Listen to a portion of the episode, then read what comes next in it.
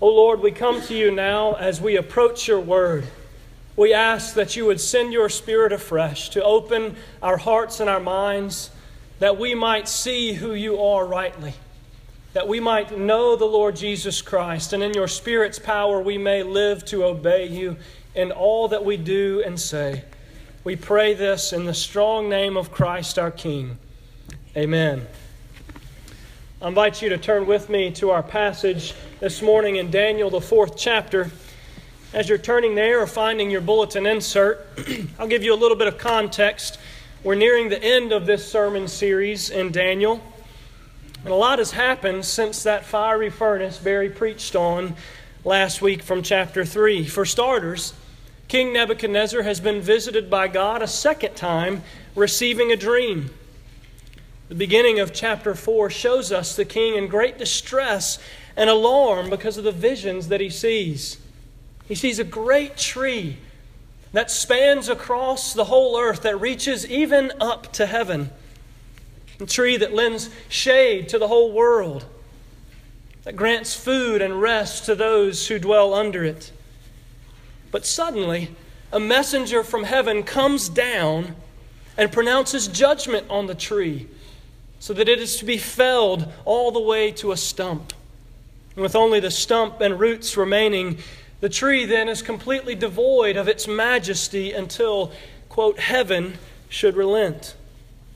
Following this, Nebuchadnezzar does what all the good Babylonian kings do they parade in the magicians, the enchanters, the prophets to no avail.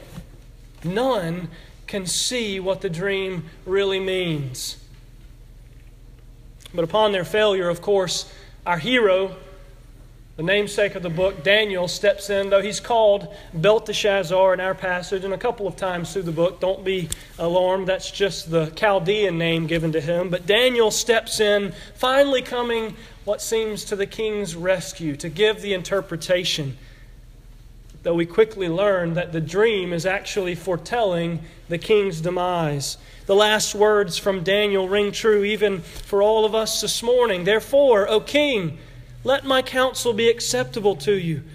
Break off your sins by practicing righteousness and your iniquities by showing mercy to the oppressed and the poor, that there may perhaps be a lengthening of your prosperity.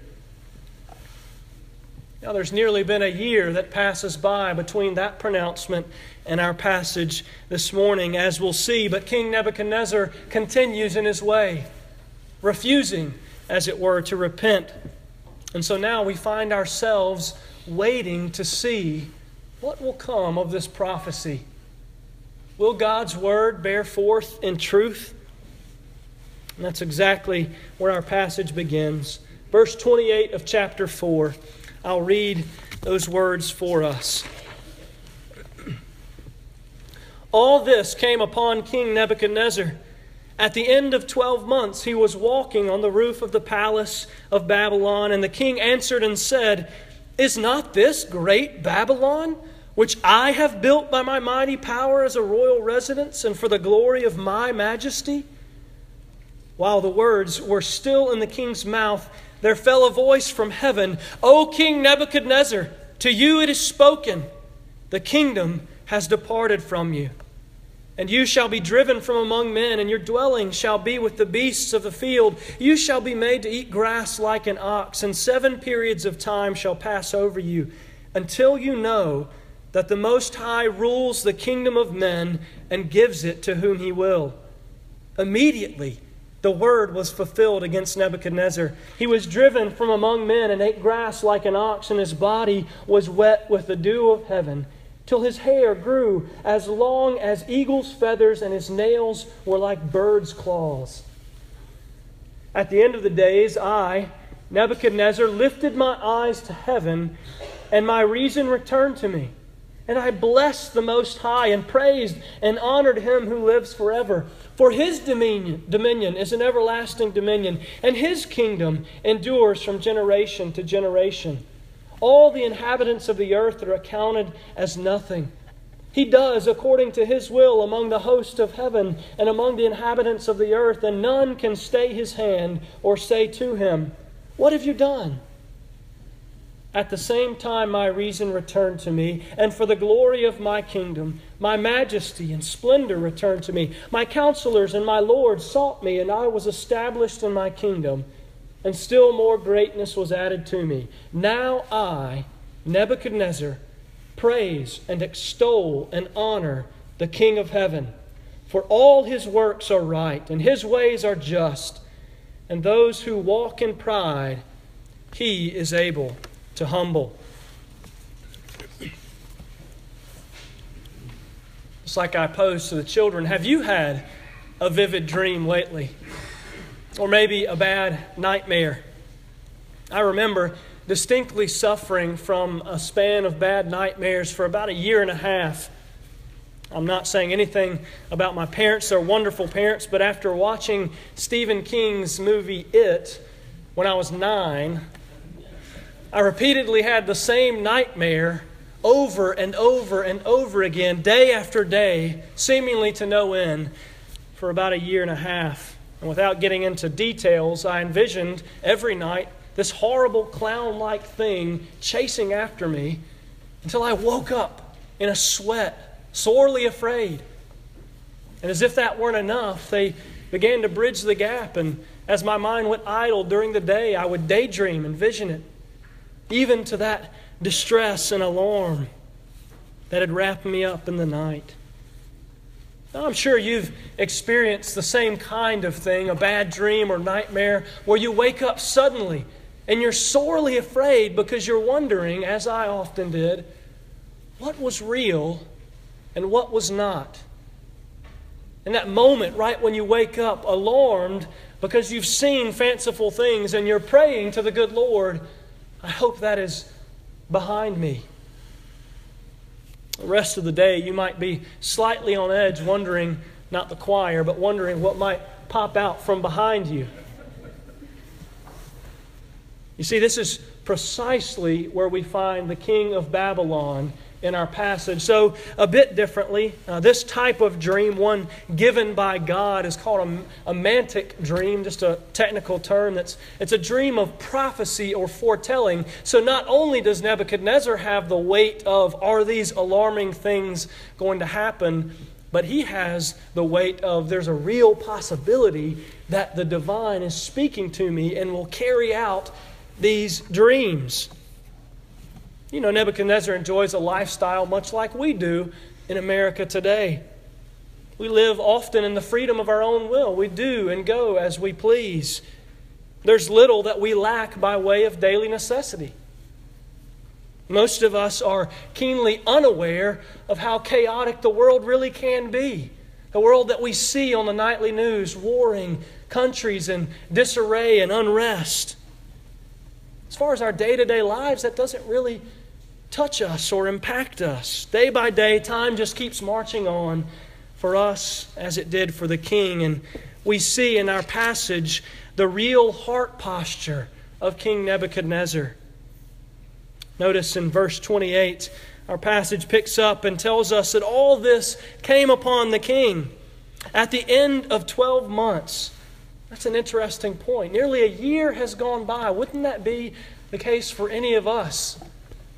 Think about a ma- major decision you may have to make, something that you're wrestling with, wondering how this or that will play out. And then what if we had to wait an entire year? A very difficult thing to do, but the king is walking on the rooftop palace. Now, maybe you all don't have a rooftop palace, I certainly don't, but we can relate in the sense that he has free time. A great luxury that a lot of the world doesn't have. But he's walking in the cool of the day, pondering what his life is about and where it will go. And he finally comes to the conclusion Is not this great Babylon that I have made by my great power for my majesty? He finally determines that dream isn't going to come to pass. That was a year ago. Nothing has happened. I'm doing, I'm doing just fine. Can I really trust the words of that Hebrew and his God? I mean, isn't that just a dream anyway? Our society would say, oh, that's so unscientific. All that's just hocus pocus. how much of the king's thinking may reflect our own. Things just happen the way that they do, right? I need to live my life for today, or more importantly, our world might add, I need to live my life for me today. I can't be worried with what God has said. Where's He been for the last year anyway? The king concludes often as we do I can choose to live my life now how I want to. And isn't that part of the American dream? You're the arbiter of your own destiny. Why listen to God? If, if you want to do something or accomplish something, then just work hard and do it.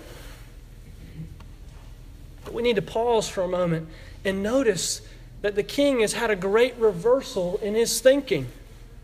Just a few short verses ago, even though a year has gone by, the writer of Daniel doesn't want us to miss the proximity of these two thought processes. Look back at the first verses of chapter 4. There we read King Nebuchadnezzar, to all peoples, nations, and languages that dwell in all the earth, peace be multiplied to you.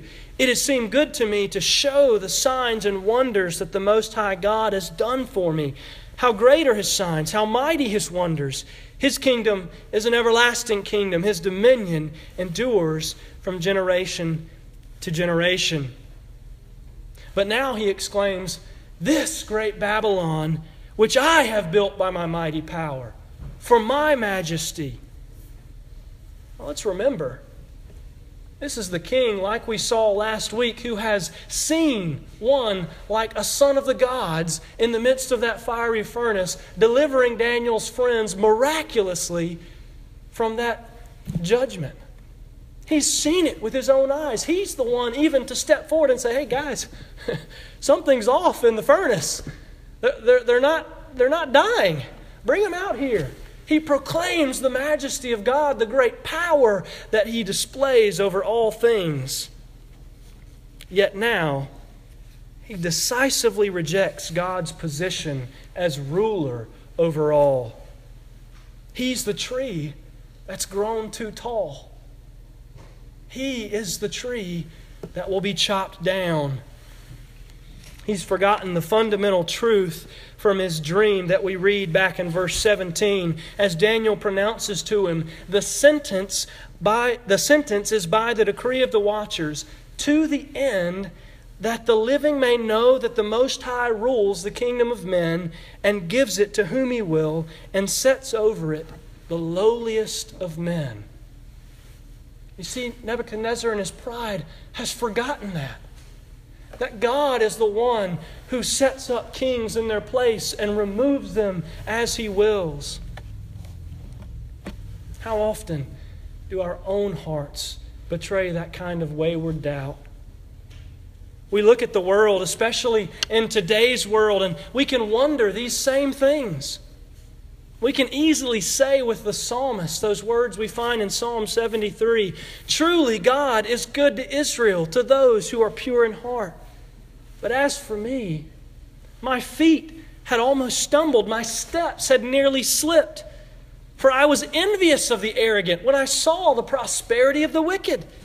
Pride is their necklace, violence covers them as a garment. They scoff and speak malice, loftily they threaten oppression.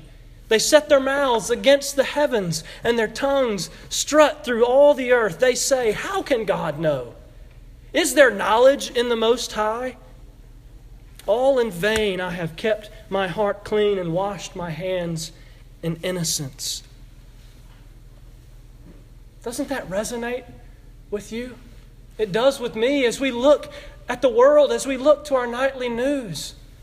We see all kinds of destruction and suffering and corruption and evil and violence. Day after day after day, how could we not wonder, where's God?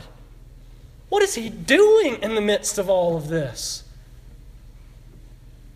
Does God even know? Is there knowledge in the Most High? But I think if we're honest, even in ourselves, we notice the difficulty of trusting God as truthful, as righteous, as loving and gracious, as one that we should call Father. We look around us and we often can wonder what's the point? There's nothing new under the sun. It hasn't changed for all of human history. War after war after war after war. But then something miraculous happens. The Word of God interrupts through everything. Our text continues in verse 31 While the words were still in the king's mouth, there fell a voice from heaven O King Nebuchadnezzar, to you it is spoken. The kingdom has departed from you.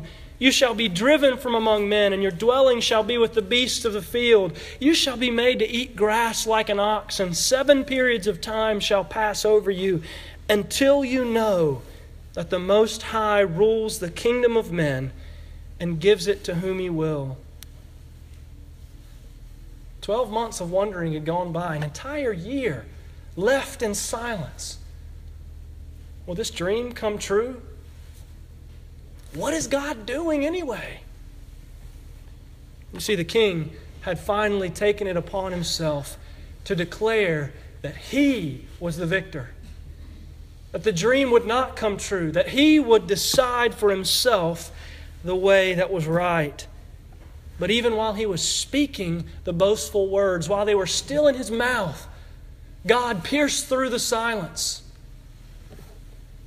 He intervened with a voice from heaven, exactly as the dream had prescribed. The judgment of God comes upon this man, and particularly for his sin, the scripture continues immediately it came to pass. He was driven into the wilderness by his sin, even given the mind of a beast. We don't read that in our part of the passage, but before, as Daniel decreed what the interpretation was.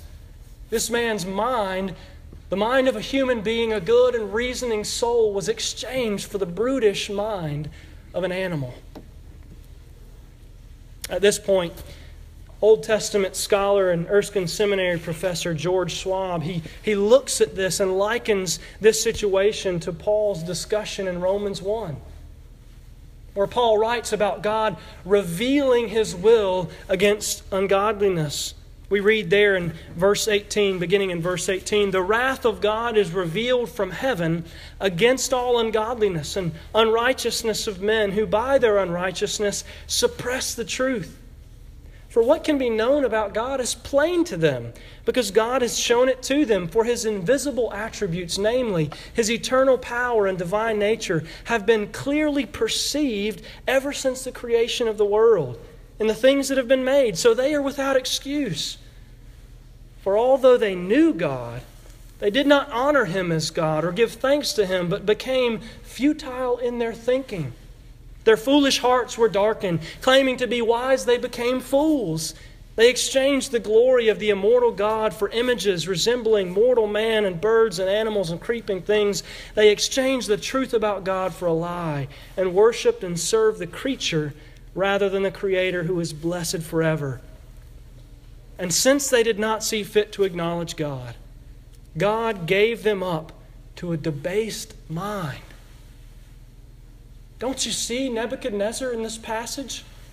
He's worshiping images rather than God Almighty, exchanging the truth of who God is for a lie, suppressing that truth, worshiping himself even instead of God. And God gave him a debased mind. But why, we might ask? Beloved, I believe it's because God is infinite in his love and his mercy, and he's decided to demonstrate to this king the end result of his worldview. He brings the king's circumstances in life into conformity with the beastly reality of his mind. There on his resplendent rooftop, with everything in the world at his disposal, the king acted like a wild beast in his thinking. So God sent him out amongst the beasts. Aren't we all, on some level, like the king? Aren't we all, in the sinfulness of our hearts, at some point given over to that idol of self? We want to do what we want to do. Let's notice what the rest of Psalm 73 tells us. When I thought how to understand this, it seemed to me a wearisome task until I went into the sanctuary of God. Then I discerned their end.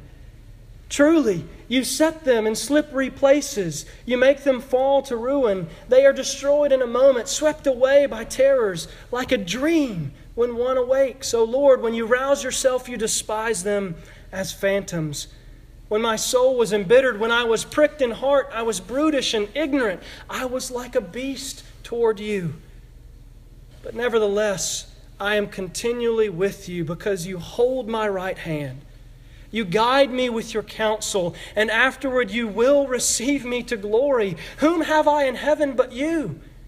There is nothing on earth that I desire beside you. My flesh and my heart may fail, but God is the strength of my heart and my portion forever. For behold, those who are far from you shall perish. You put an end to everyone who is unfaithful to you. But for me, it is good to be near God. I have made the Lord God my refuge, that I may tell of all your works.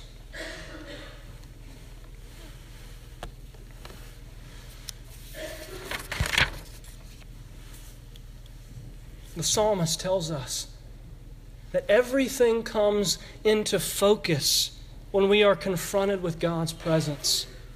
When we enter into the sanctuary of God, when we hear God's word, like Nebuchadnezzar heard the voice proclaiming from heaven, everything makes sense. We don't get all the answers, but we have the right perspective. And it takes a divine intervention to truly understand that we, like Nebuchadnezzar, are a beast in a field. I would argue then that the only dream that should concern us is the one that we may be living out in real life. If you are apart from God, the scripture tells us that you are like a beast in a field. You're without hope, destitute. Listen to the way that Dr. Schwab concludes later in that helpful commentary on Daniel, which is entitled, by the way, Hope in the Midst of a Hostile World. It's a great little book on the book of Daniel. In the Bible, insanity is variously associated with pride and willful rebellion against God, and therefore, of course, against reality itself. All sin is insanity. Nothing is more bizarre than sin. In a sense, any person who sins is disconnected from reality and not completely sane. Repentance, then, is the real cure, the only way to true sanity. Do you hear that? Has that taken hold in your heart and mind? Our sin is insanity. Any life apart from God is really an apparition, it's a mirage, it's a fleeting reality. Sin has decidedly separated us from the Almighty, and in our sin, we will die. And not merely die, but come under eternal punishment for our rebellious living. We will reap that painful reward for our insane existence apart from God. There is only pain and death and hell. Beloved, if this is beginning to sound like a scary dream or a nightmare, then my point is being made. This is reality as the scriptures present it. But, brothers and sisters, notice what the end of the passage holds. I plead with you do not stop with Nebuchadnezzar out in the field, insane, acting like a beast.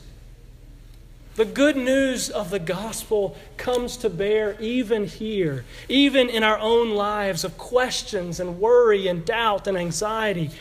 Then, all of a sudden, as it were, at the end of the days, I, Nebuchadnezzar, lifted my eyes to heaven, and my reason returned to me the same word for sanity. My reason returned to me, and I blessed the Most High and praised and honored Him who lives forever. What I love about this passage is that it gives us such a clear picture of the gospel of Jesus Christ. Even in God's dealing with a foreign, pagan, rebellious monarch. And what's the gospel, you may ask? Well, we need to note it's not Nebuchadnezzar doing or saying something to regain his sanity. It's not Nebuchadnezzar working on his own behalf in order to gain God's favor and trust again. His sanity returns to him, our text tells us, because God gives him a clear vision of heaven. And we need to understand that heaven in this dream interaction is personified to represent God's presence and God's actions, God's voice. Notice what verse 26 says right before our passage. And as it was commanded to leave the stump of the roots of the tree, your kingdom, Nebuchadnezzar, shall be confirmed from the time that you know that heaven rules. That's the gospel for us this morning. God's word has come down again afresh to us in our passage, much like the messenger has interrupted the king's life. God is king over all, the Most High rules. Do you see this clearly? Have you repented of your own rebellious and yet futile rule?